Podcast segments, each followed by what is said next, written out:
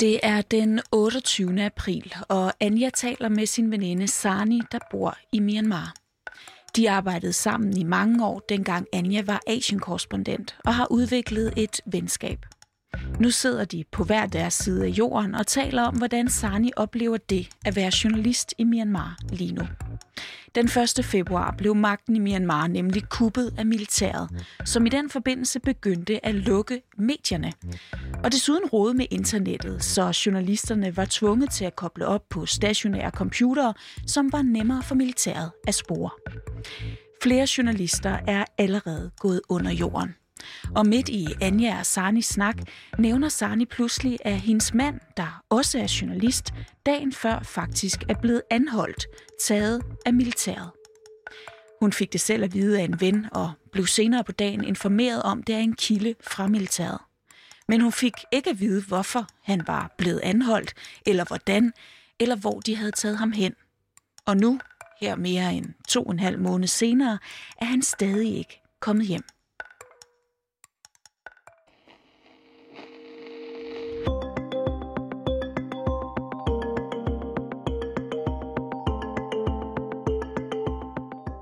Mindst 88 journalister er, ligesom Sarnis mand, blevet anholdt i Myanmar siden militæret tog magten fra den folkevalgte leder Aung San Suu Kyi for fire måneder siden. Og mere end halvdelen af de her 88 journalister er altså stadig tilbageholdt. Militæret, der nu styrer Myanmar, forfølger simpelthen journalisterne i landet, som altså insisterer på fortsat at dække militærets handlinger, blandt andet i forbindelse med de mange demonstrationer mod kuppet, som du måske har set på diverse medier de seneste måneder, hvor sikkerhedsstyrker altså med fuldt overlæg skyder på demonstranterne. De har således indtil videre dræbt mere end 800 mennesker. I Udsyn forsøger vi i dag at komme så tæt på som muligt og give dig historien om de myanmarske journalister.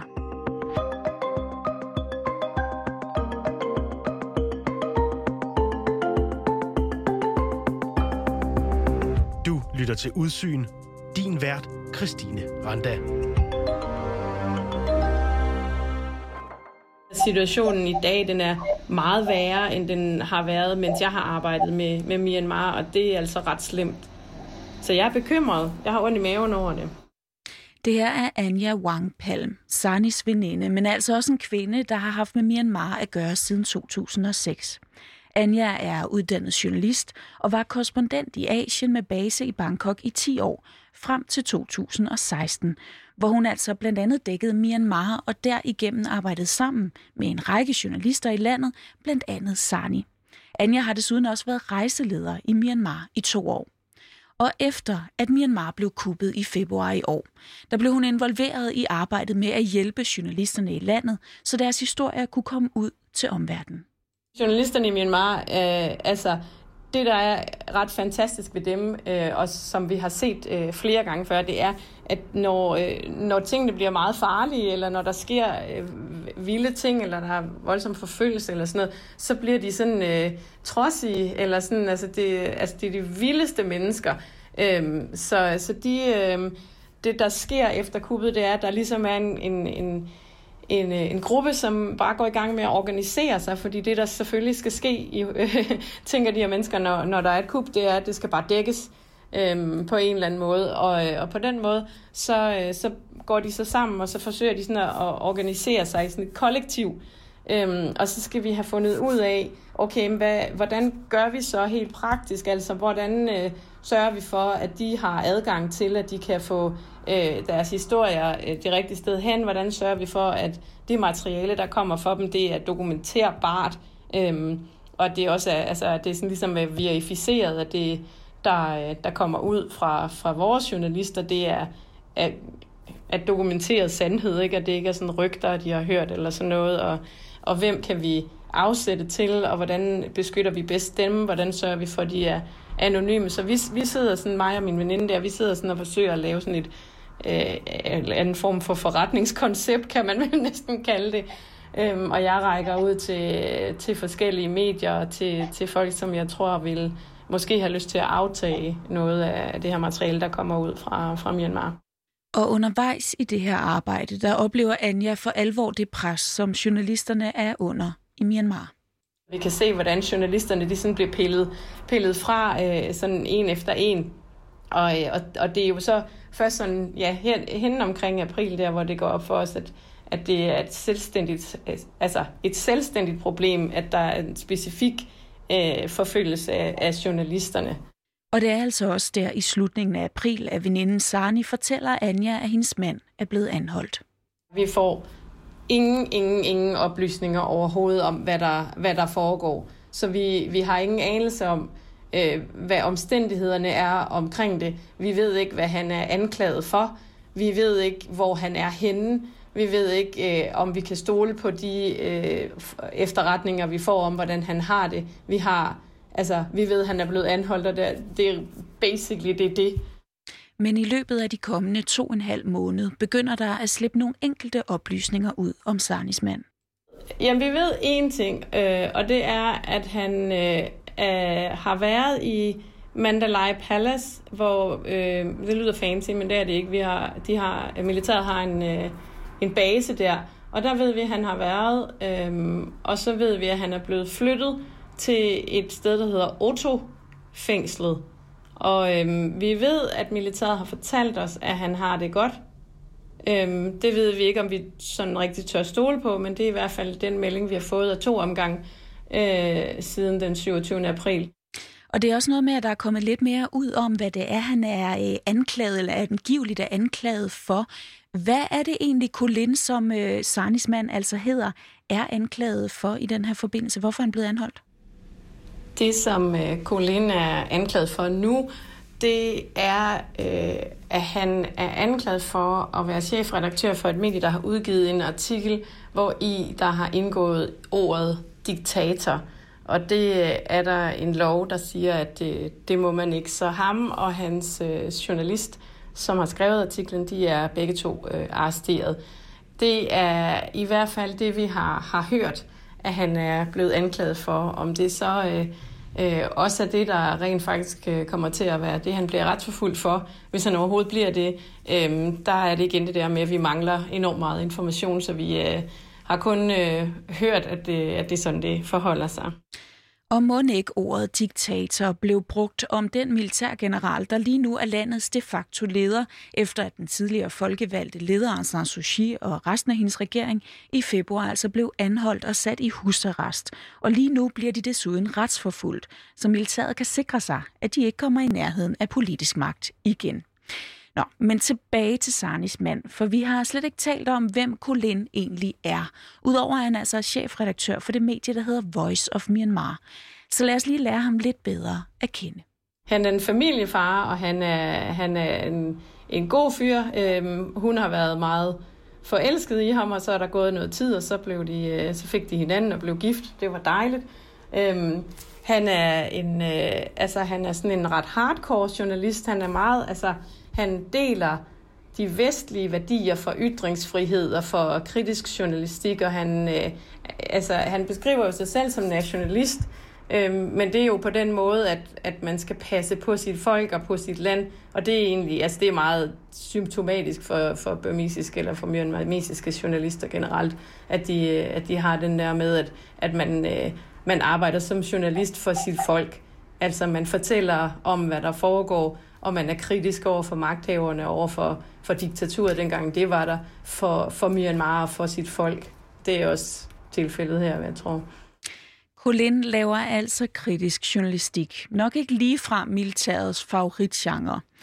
Anja, kan du give nogle eksempler på historier, han, øh, han sådan helt konkret har lavet? Ja, altså øh, sidste år, der blev han, øh, der blev han øh, arresteret, fordi han øh, lavede et interview med en repræsentant for øh, den gruppe, der hedder Ardakan Army. Og her bryder jeg lige ind med lidt forklaring. Det er nemlig sådan, at i Myanmar, der har man en øh, meget sammensat befolkning, hvor der er en hel masse forskellige etniske grupper. Blandt andet det muslimske mindretal Rohingyerne, som du måske har hørt om. De er nemlig blevet forfulgt ret hardcore i Myanmar, og mange af dem er derfor de senere år flygtet til nabolandet Bangladesh. Flere af de her etniske grupper, som altså er i Myanmar, har bevæbnede militser, som lige nu opruster i deres kamp mod militæret. Og det har blandt andet Rohingyerne altså også. Og den milits, som Anja taler om, at, øh, at Colin har lavet en historie om, de er altså Rohingyer. Det er sådan nogle aktivister, og, og hvis man spørger uh, Myanmar, så øh, står de på terrorlisten og, og står muligvis, muligvis ikke bag uh, nogle forskellige angreb. Um, og der, der lavede han et interview med min repræsentant for dem, den gruppe, og, uh, og der, uh, der blev han, uh, ja, der blev han arresteret for det. Så, så det, det, det er sådan noget, han gør, ja. Og det er ikke første gang, at Colin er blevet arresteret. Det blev han også tilbage i 2015, da han rapporterede for BBC. Han var i gang med at dække en demonstration, der var, og så øh, blev han øh, kørt ind i af en politibetjent på en motorcykel.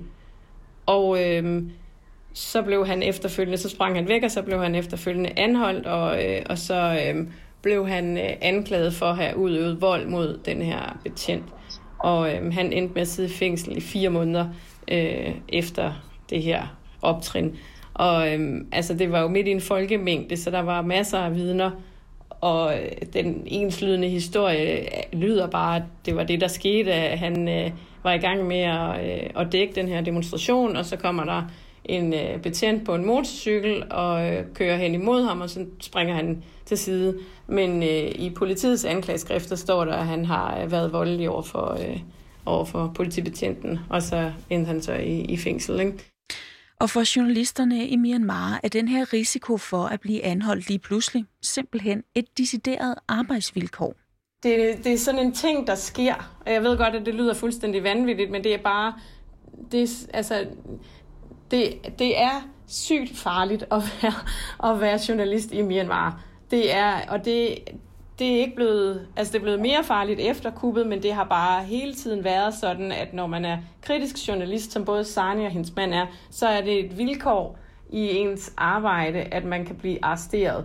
Og, øh, og det er ikke fordi, det ikke er en stor ting, og især nu, øh, hvor det har varet så længe, men det omkring, hvor han bliver arresteret, Øhm, der, der er der mange, der bliver arresteret, og det er ligesom sådan en af de her øh, ting, hvor både hun og jeg, fordi vi begge to er uddannede journalister, har, har, hvor det ligger os meget på sinde, at vi skal have fortalt omverdenen, at der foregår det, at journalister de bliver taget af militæret, og det der så sker for hende, det er, at hendes mand bliver taget af militæret. Så det er ikke sådan en, altså det er en følelsesmæssig hændelse, men det er ikke en isoleret hændelse. Det er sådan en del af en større, det hele er meget kaotisk jo, fordi det går stærkt, og vi ved ikke, hvor folk er henne og sådan noget.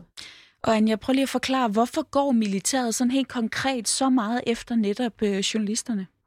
de vil gerne have, at folk stopper med at skrive kritisk om dem.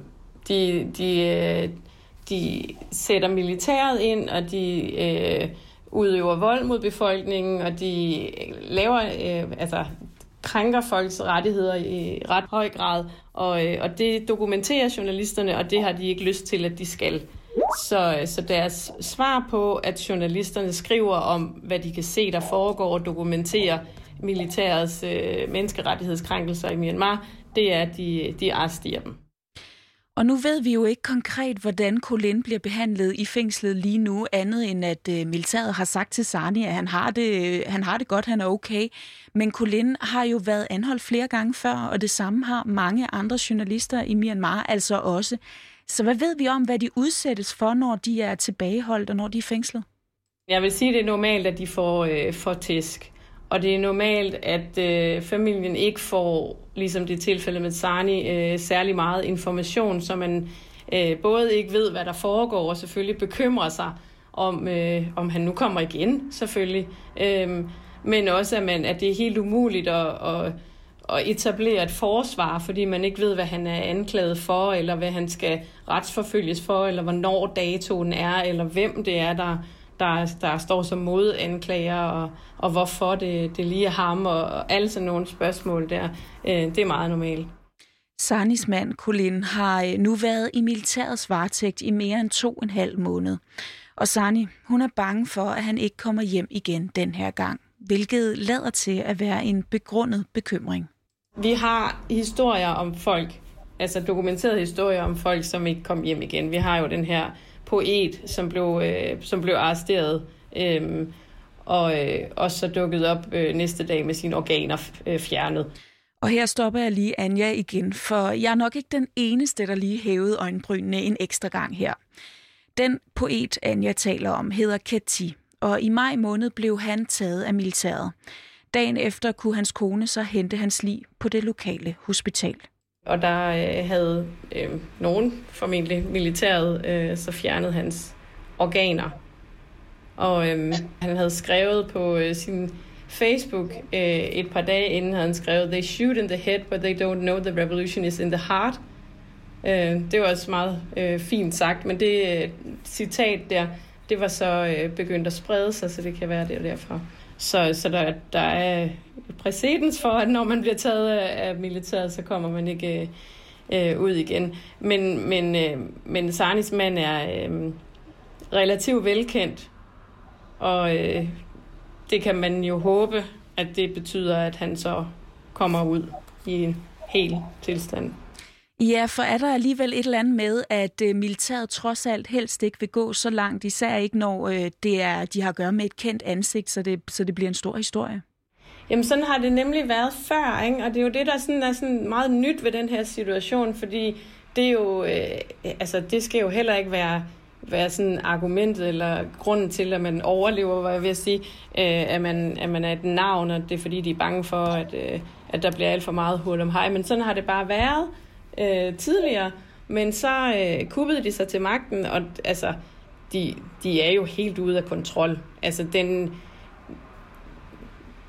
det niveau af vold, og de metoder, de bruger, og de mennesker, de slår ihjel. Det er børn, og det er almindelige borgere, og det er tortur. Altså, det er jo meget, meget voldsomt, og det er stedet fuldstændig eksplosivt de sidste 3-4 måneder. Ikke? Øhm, så jeg ved ikke, om man kan bruge... Altså, jeg tror, at det er nok mere en forhåbning, at han kommer ud. Derfor håber Sani også, at det internationale samfund vil lægge mere pres på militæret i Myanmar for at få Kulin og de andre journalister løsladt.